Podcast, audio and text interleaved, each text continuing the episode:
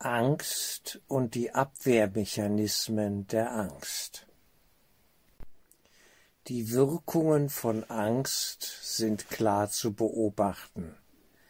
Ein angstvoller Geist kann nicht klar und nüchtern hinschauen und wahrnehmen, was ist, was läuft, in der Welt zum Beispiel. Wir haben das in der C-Krise eindeutig gesehen. Die Menschen hatten Angst. Es war eine regelrechte Massenpsychose. Und es wurden plötzlich Dinge suggeriert, die es so in diesem Ausmaß und in dieser Art gar nicht gab. Aber die Angst war perfekt installiert. Und die Angst in ihrer Wirkung ist eindeutig. Sie vernebelt den Geist. Sie blockiert das klare, nüchterne Hinschauen und Denken. Angst essen Seele aus, auf, dieser berühmte Satz, ich glaube, es war ein Film von Rainer Werner Fassbinder, ja, in der, in dem ein Mann das zu seiner Frau sagt, ich glaube, ein äh, Südländer, Ausländer, der hier in Deutschland ist und ja Angst hat, Angst in Bezug auf sein Überleben, Angst überhaupt existieren zu können. Es ist die Existenzangst, die uns an der Basis aller Ängste packt, die Angst vor der Auslöschung des eigenen Seins. Wir haben wertvolle Informationen aus dem Kurs Ein Wundern, ja wirklich wertvolle Informationen, die es immer wieder gilt anzuschauen.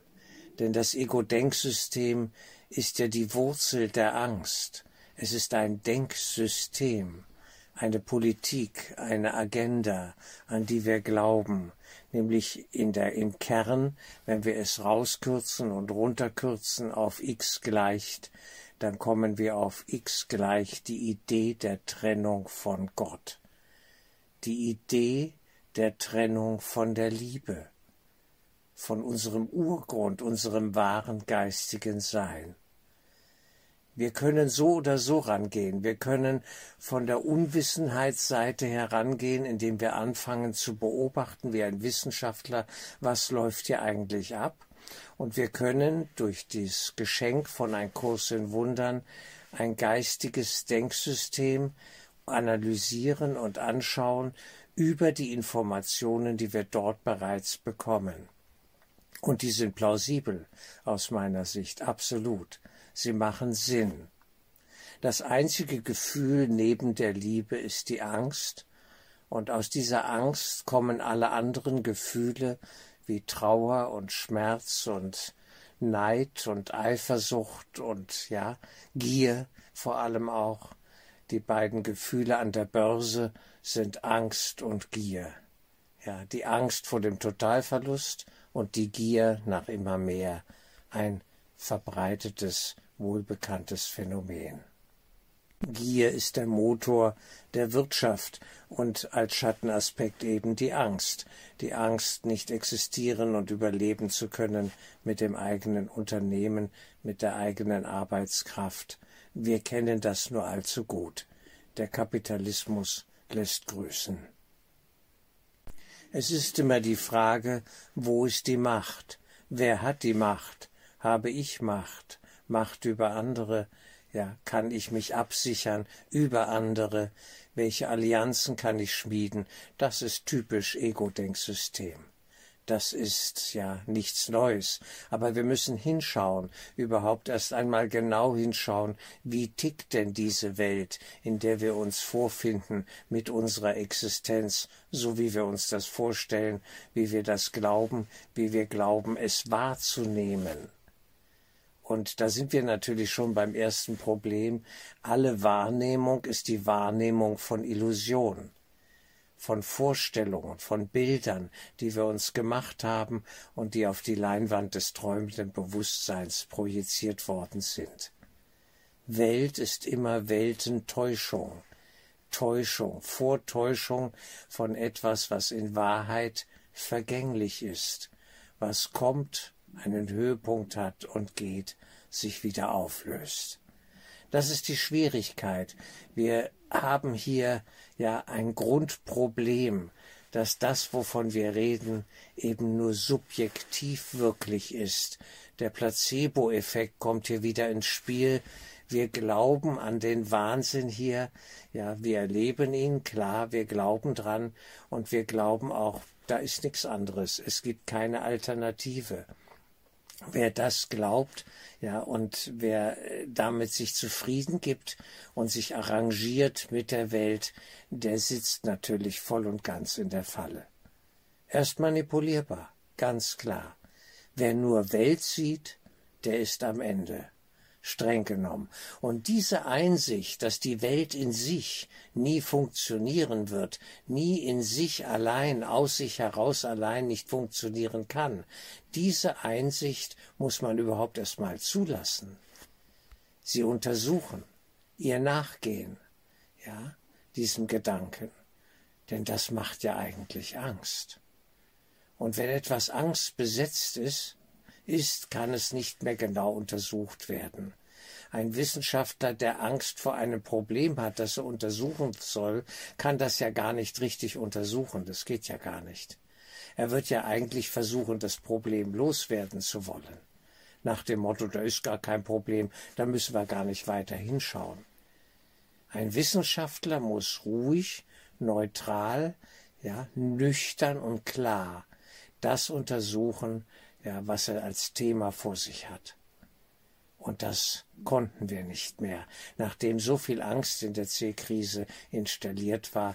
Und das können wir jetzt auf viele andere Bereiche übertragen. Wir können gar nicht mehr ruhig und nüchtern auf all die Phänomene, die sich hier zeigen und die vor allem auch angstbesetzt sind, hinschauen wie zum Beispiel die politische Gesamtlage, die Weltenlage, ja, wo hat wer welche Macht und wie viel und wie setzt er sie ein und so weiter. Es wird ja nicht genau hingeschaut.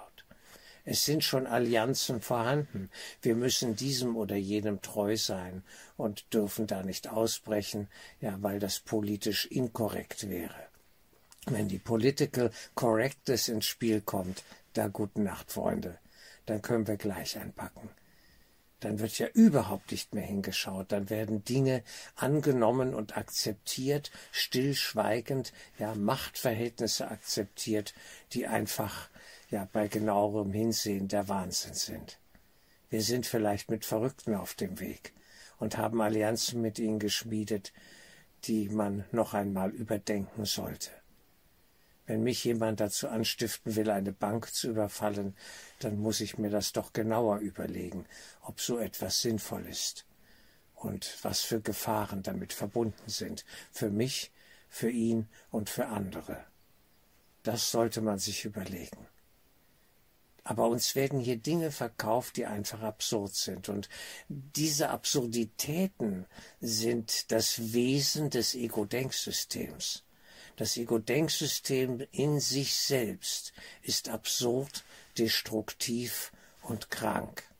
Und das als solches zu erkennen, zu enttarnen, zu entlarven, das ist die Aufgabe von Geistesschulung. Dass wir genau hinschauen, was hier läuft und wie gedacht wird. Das Ego-Denksystem basiert immer auf Spaltung. Es geht immer um dieses Teile und Herrsche. Aber wer macht's denn am Ende? Wer steht denn hinter denen, die es scheinbar auf der Bühne der Welt ausführen? Das ist doch die Frage. Woher kommt es denn, dieses Ego-Denksystem? Wie kommt es dazu? Wie konnte das passieren, das, was alles hier im Weltentheater passiert ist? Wenn wir die menschliche Geschichte, eine Blutspur von Wahnsinnigen genauer untersuchen von Menschen, die wir eigentlich heute dann als Psychopathen ja, äh, betiteln und diagnostizieren. Psychopathen leiten vielleicht hier und da die Geschicke der Menschheit. Und das hat mit uns zu tun. Da ist etwas krank in uns und dann leugnen wir das noch und sagen, nein, die meinen das alle gut. Sie sind wohl ein Verschwörungstheoretiker, was? Die meinen das doch alle gut. Wir müssen uns anvertrauen. Die Regierung will doch unser Bestes. Was sind das für Annahmen? Woher wissen wir das? Die klassische Elternübertragung, die hier wirkt, sie ist es doch. Äh, unter anderem als ein wesentlicher tiefenpsychologischer Aspekt. Jeder Mensch will an ein gutes, ich nehme jetzt mal Deutschland, jeder Mensch in Deutschland will an ein gutes, heiles, sinnvolles Deutschland glauben. Und den Glauben hatte ich auch einmal. Es schien doch alles anders geworden zu sein nach dem Wahnsinn des Ersten und Zweiten Weltkriegs. Es schien doch alles jetzt heil und gesund zu sein.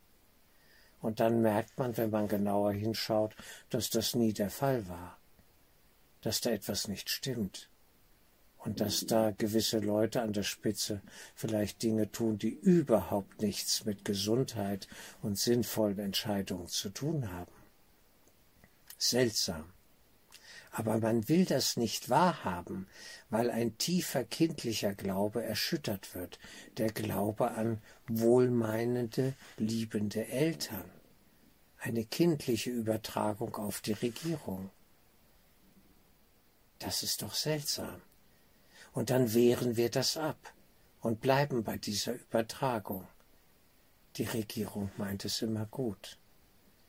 Na ja, da muss ich mich ja nur selber anschauen. Habe ich es immer gut gemeint? Mit allen Menschen? Habe ich nicht auch gegen Menschen agiert und nur meine Interessen gesehen, hier oder da? Jeder hat es getan. Jeder hat Allianzen geschmiedet, jeder versuchte zu überleben, jeder hat mal taktiert. Im kleinen oder großen Maßstab, das spielt überhaupt keine Rolle, es geht ums Prinzip teile und herrsche. Wir alle versuchten, mit unserem Gewinn wegzukommen, egal wie er erworben worden war. Das ist doch menschlich, das ist das Ego-Denksystem, dem sind wir doch ausgeliefert. Und das muss man erst einmal erkennen. Wir müssen das Programm untersuchen, nachdem das Ganze hier auf unserer Festplatte läuft.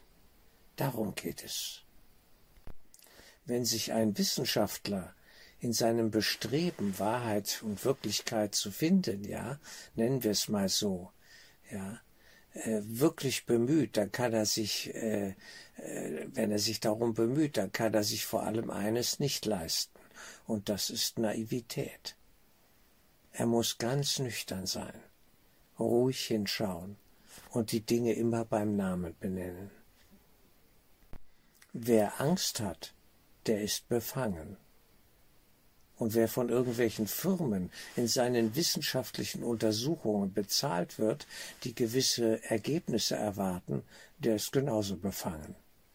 Das nennt man dann am Ende Korruption. Die Hand, die mich füttert, die beiße ich nicht. Ich muss mir dann genau überlegen, wer hat die Studie bezahlt und erwartet da was. Und so müssen dann die Ergebnisse ausfallen. Das wird erwartet. Das sind stillschweigende Deals, Abmachungen.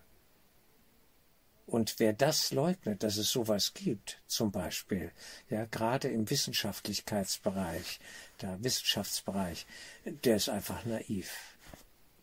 Das steht ja nun bald jeden Tag in jeder Zeitung irgendwo, welche Betrugsgeschichten wieder gelaufen sind. Das ist doch nichts Neues. Und dann davon auszugehen, na, die wollen alle nur mein Bestes, ja, ja, und mein Bestes ist vielleicht mein Geld oder am Ende mein Leben. Das ist die Frage. Zumindest meine Arbeitskraft. Sie wollen sich bereichern. Wie gesagt, das Ego-Denksystem. Wir sind alle drin, wir stecken alle drin, wir haben alle auch schon mitgemacht. Es geht immer um Vergebung. Ich bin da ganz im Sinne des Kurses unterwegs. Aber es muss erst mal hingeschaut werden. Viele Kursschüler reden sich die Welt am Ende schön, weil sie nämlich eine schöne Welt von Anfang an wollten, wie kleine Kinder, die an den Weihnachtsmann und den Osterhasen glauben wollen.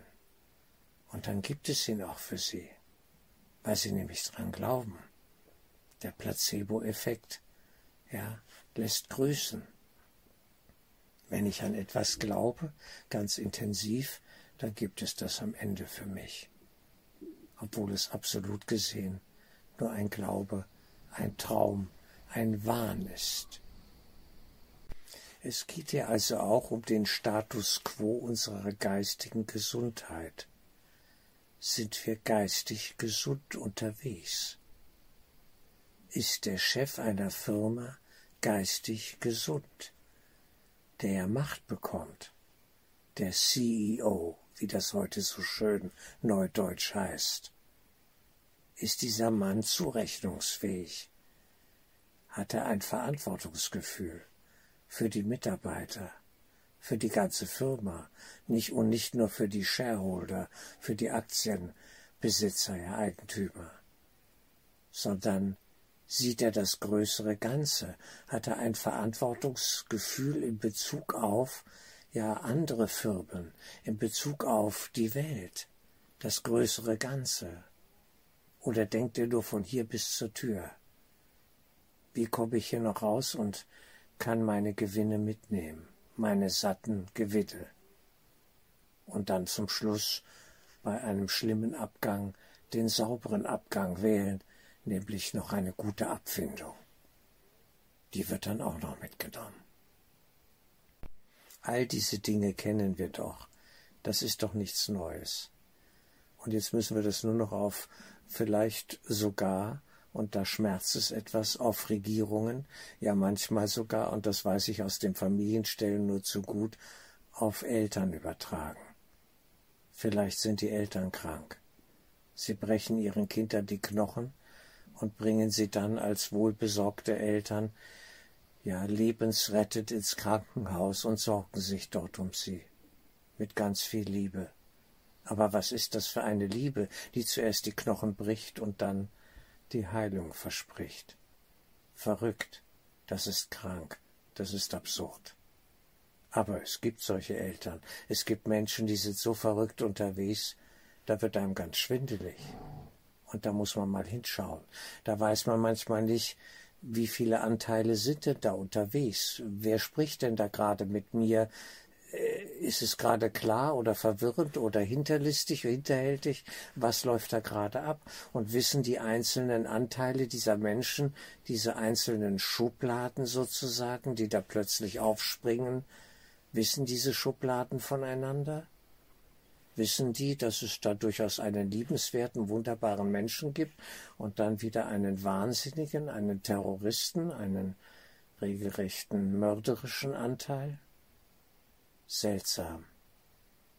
Das war für mich eine wichtige Erkenntnis, dass Menschen aus ganz verschiedenen Ebenen heraus agieren können und gesteuert sein können. Als junger Mensch weiß man das noch nicht so. Später durch Erfahrungsbereiche, die mir zuteil wurden, erkannte ich das. Seltsam, wie der unterwegs ist. Was macht er denn jetzt plötzlich? Und was macht er mit mir? Es lief doch erst ganz anders. Und man versteht es nicht. Und es ist ja auch in uns selber. Wir verstehen es ja selber nicht. Und man fragt sich dann, wie frei ist denn nun der Mensch? Frei zum Guten? Frei zum Bösen? Wie geht das? Wo sind wir hier? Was läuft hier ab? Und das sind die grundsätzlichen Fragen. Es ist die Frage nach dem Menschen, wie er tickt, was ihn steuert, was ihn ausmacht. Und da habe ich gewiss viele Einsichten gewinnen dürfen, auch vor allem durch das Familienstellen. Da kann eine junge Frau vor mir sitzen, die magersüchtig ist, und die sagt, aber ich will doch gesund werden, ich will doch zunehmen. Und im Innern, wenn ich da reinlausche, höre ich eine Stimme, die etwas völlig anderes sagt nämlich kein Gramm. Kein Gramm. Ich will sterben. Und man fragt sich, wie geht das zusammen? Sie hat doch eben noch gesagt, ja, ja, es wird viel geredet an der Oberfläche des Bewusstseins. Wir brauchen hier die Freudsche Tiefenpsychologie. Die Freudsche Psychologie, der ja erkannte, es gibt ein Unterbewusstsein, einen anderen abgespaltenen Bereich, der nicht unmittelbar so klar bewusst ist, der aber trotzdem operiert in der Tiefe, eine Kraft, ein Denksystem. Und das schauen wir im Kurs an, das Denksystem des Egos, der Idee der Trennung, des Wahnsinns. Denn die menschliche, geschichtlich, ja, die historische Linie ist ja eine Blutspur. Da muss doch etwas schiefgegangen sein. Da sollte man doch mal hinschauen.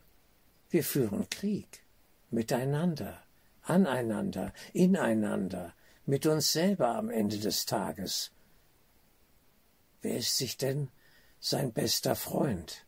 Wer? Wer mag sich denn selber? Die Frage nach der Selbstliebe. Dann sind wir doch am Ende der Fahnenstange angekommen, und wenn ein Mensch sich selber hasst, na ja, da muss man nicht weit schauen, dann wird er auch andere hassen. Und wer sich selber liebt, zu lieben beginnt und mit sich selber Mitgefühl entwickelt hat, der kann dieses Mitgefühl auch mit anderen entwickeln, wie innen so außen. Es hängt doch alles miteinander zusammen. Spiegelungen. Es geht also ums Hinschauen. Aber da ist Angst im Spiel. Und wo Angst im Spiel ist, kann man nicht mehr klar, nüchtern, frei, ja, ohne Vorbehalte hinschauen. Wer hinschaut, wer wirklich frei und nüchtern hinschaut, der stellt keine Bedingung an die Ergebnisse seines Schauens. Er schaut einfach hin und beschreibt dann, was er sieht und versucht zu verstehen. Und Freud hat hier wirklich Großes geleistet. Er erkannte viele Zusammenhänge gigantischen Ausmaßes. Er sagte zum Beispiel auch, wenn eine Therapie zu schnell läuft, zu glatt läuft, wenn der ja, Klient nach ein paar Sitzungen schon wieder draußen ist, sagt es alles bestens, alles in Ordnung, dann hat er sie nicht vollzogen. Denn da ist ein Teil im Klienten, im Patienten, der sagt, bitte wasch mich, aber mach mich nicht nass. Ich will hier so rauskommen, wie ich hier reingegangen bin. Möglichst ohne Veränderung die Veränderung, der Wandel, die Erschütterung und im tieferen Sinne dann die Heilung, das ist es, was uns Angst macht. Wir halten uns fest an Krücken, obwohl wir eigentlich gehen können, gehen könnten, ja, und wolle die Krücken aber nicht loslassen. Sie vermitteln so ein schönes Gefühl von Sicherheit, die Krücken. Ja, das Korsett, das uns aufrecht hält. Und eigentlich wollen wir uns doch befreien davon, von all diesen Zwängen, von all diesem Verrückten, diesen Ritualen, die uns nur krank machen, Opferrituale. Wir opfern mal wieder etwas, wir spenden mal wieder etwas, um unser schlechtes Gewissen zu beruhigen oder was auch immer dann da läuft. Magische, magisches Denken und Fühlen, rituelle Handlungen, mit denen wir versuchen, die Angst zu kontrollieren, und das muss durchschaut werden, und Freud hatte Mut, er schaute dorthin. Er sah ja die Zusammenhänge. Allein der Freudsche Versprecher, er ist ja nun die Krönung des Humorvollen sozusagen. Manchmal, gerade bei Live-Interviews, sagen Politiker oft Dinge oder CEOs oder wer auch immer, ja, die sie überhaupt nicht sagen wollen. Und dann rutscht ihnen da was raus. Dann sagt ein Herr Bush, ja, man kann doch nicht einfach in den Re Irak einmarschieren, äh, äh, in, die, in die Ukraine einmarschieren. Und er bringt es tatsächlich und lacht dann selber sogar noch peinlich über seinen Versprecher. Er ist in den Irak einmarschiert. Er. Er hatte gesagt, dort ist das und das und das müssen wir alles beseitigen und so weiter, hatte eine Rechtfertigungslehre gebastelt und sie stimmte hinten und vorne nicht. Die Gründe waren ganz andere. Aber jetzt regt er sich auf über einen ja, Herrn Putin, der in die Ukraine einmarschiert. Er wirft ihm das vor, was er selber getan hat. Und so ist es für uns alle. Die Kreise schließen sich. Wir müssen aufpassen. Es geht wirklich darum, tiefer zu schauen. Und der Kurs tut es, denn er will ja als Ziel nicht Anklage, sondern Heilung. Am Ende des Tages geht es um Frieden. um Heilung und dass wir erkennen, dass wir alle aus derselben seltsamen, dunklen Quelle gespeist sind in unserem Ego-Wahn. Das Denksystem, ja, des Egos, der Idee der Trennung, die Finsternis, die uns umnachtet hat und in der wir feststecken. Und Freud begann das aufzudecken, diesen Wahnsinn. Es war seine Leistung, die Bestie, wie er sie nannte, beschrieben zu haben. Er setzte sich mit dem Schatten auseinander, mit der Finsternis in uns. Die Bestie nannte er sie, und er sagte, ich habe Angst, wir müssen sie zähmen, wir müssen etwas tun, sonst wird es furchtbar. Und furchtbar war es schon immer. Aber er hatte es formuliert, worum es ging. Eine Kraft, ein Denksystem, ein Fühlsystem, das krank ist und das enttarnt werden muss. Und er hatte es enttarnt, ganz gewiss. Nur kam er leider nicht zur Heilung, zur Welt hinter der Welt. Jenseits dieser Welt ist eine Welt, die ich will, die geistige Welt. Da kam er leider nicht hin. Freud war nicht spirituell unterwegs, überhaupt nicht. Einer seiner letzten Sätze soll gewesen sein, dass er hoffte, ja, irgendwann werden, würden alle seelisch-geistigen Prozesse biochemisch über die Gehirnfunktion erklärt. Naja, und geistiger geht's nun wirklich nicht. Das war dann sehr körperlich gedacht. Macht nichts. Nicht schlimm. Seine wesentlichen Einsichten sind trotzdem wertvoll. Absolut.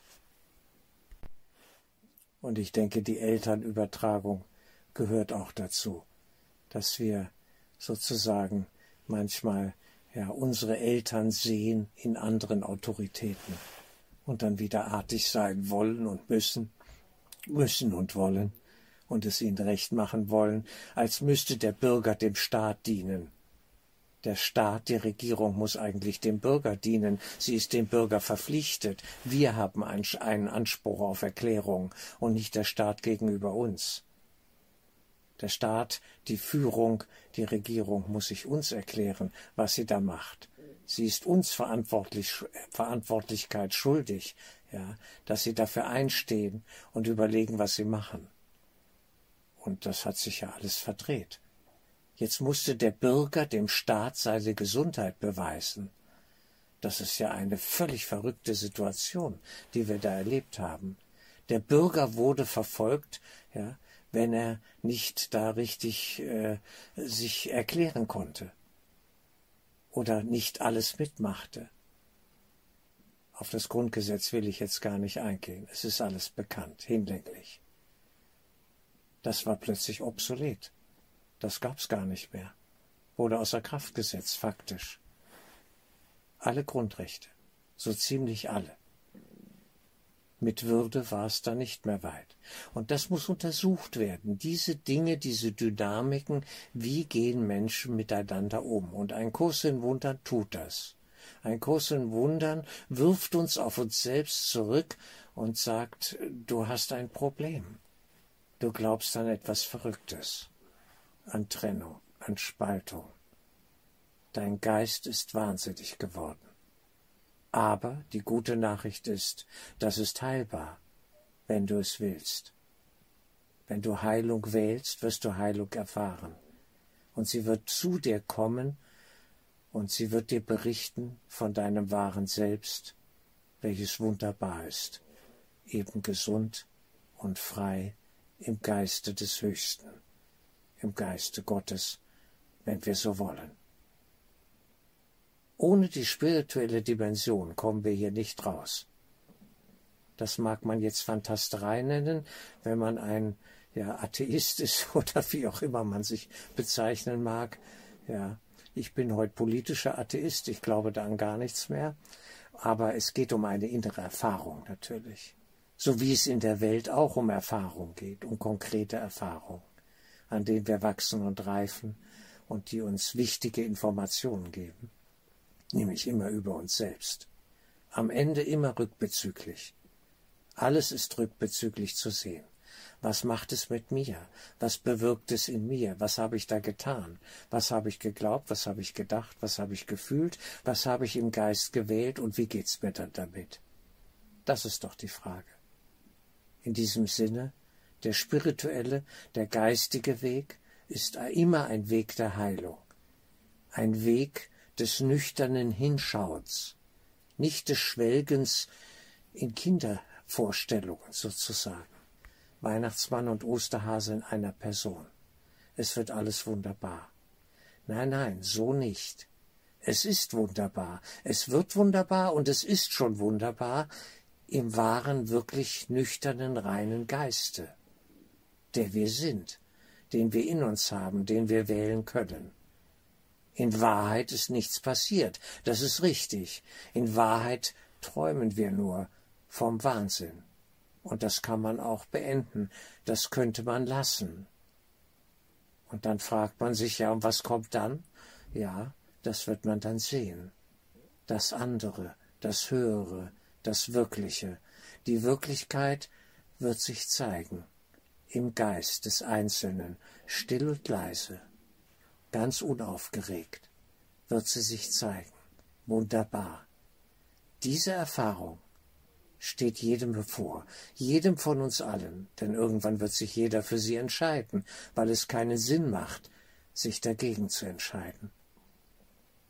Sich gegen die Wahrheit, die Wirklichkeit des reinen Geistes zu entscheiden, es macht am Ende des Tages keinen Sinn mehr. Und dann werden wir diese Erfahrung wählen und sie erleben und wir werden die Wahrheit erkennen, die wir immer waren, in Gott.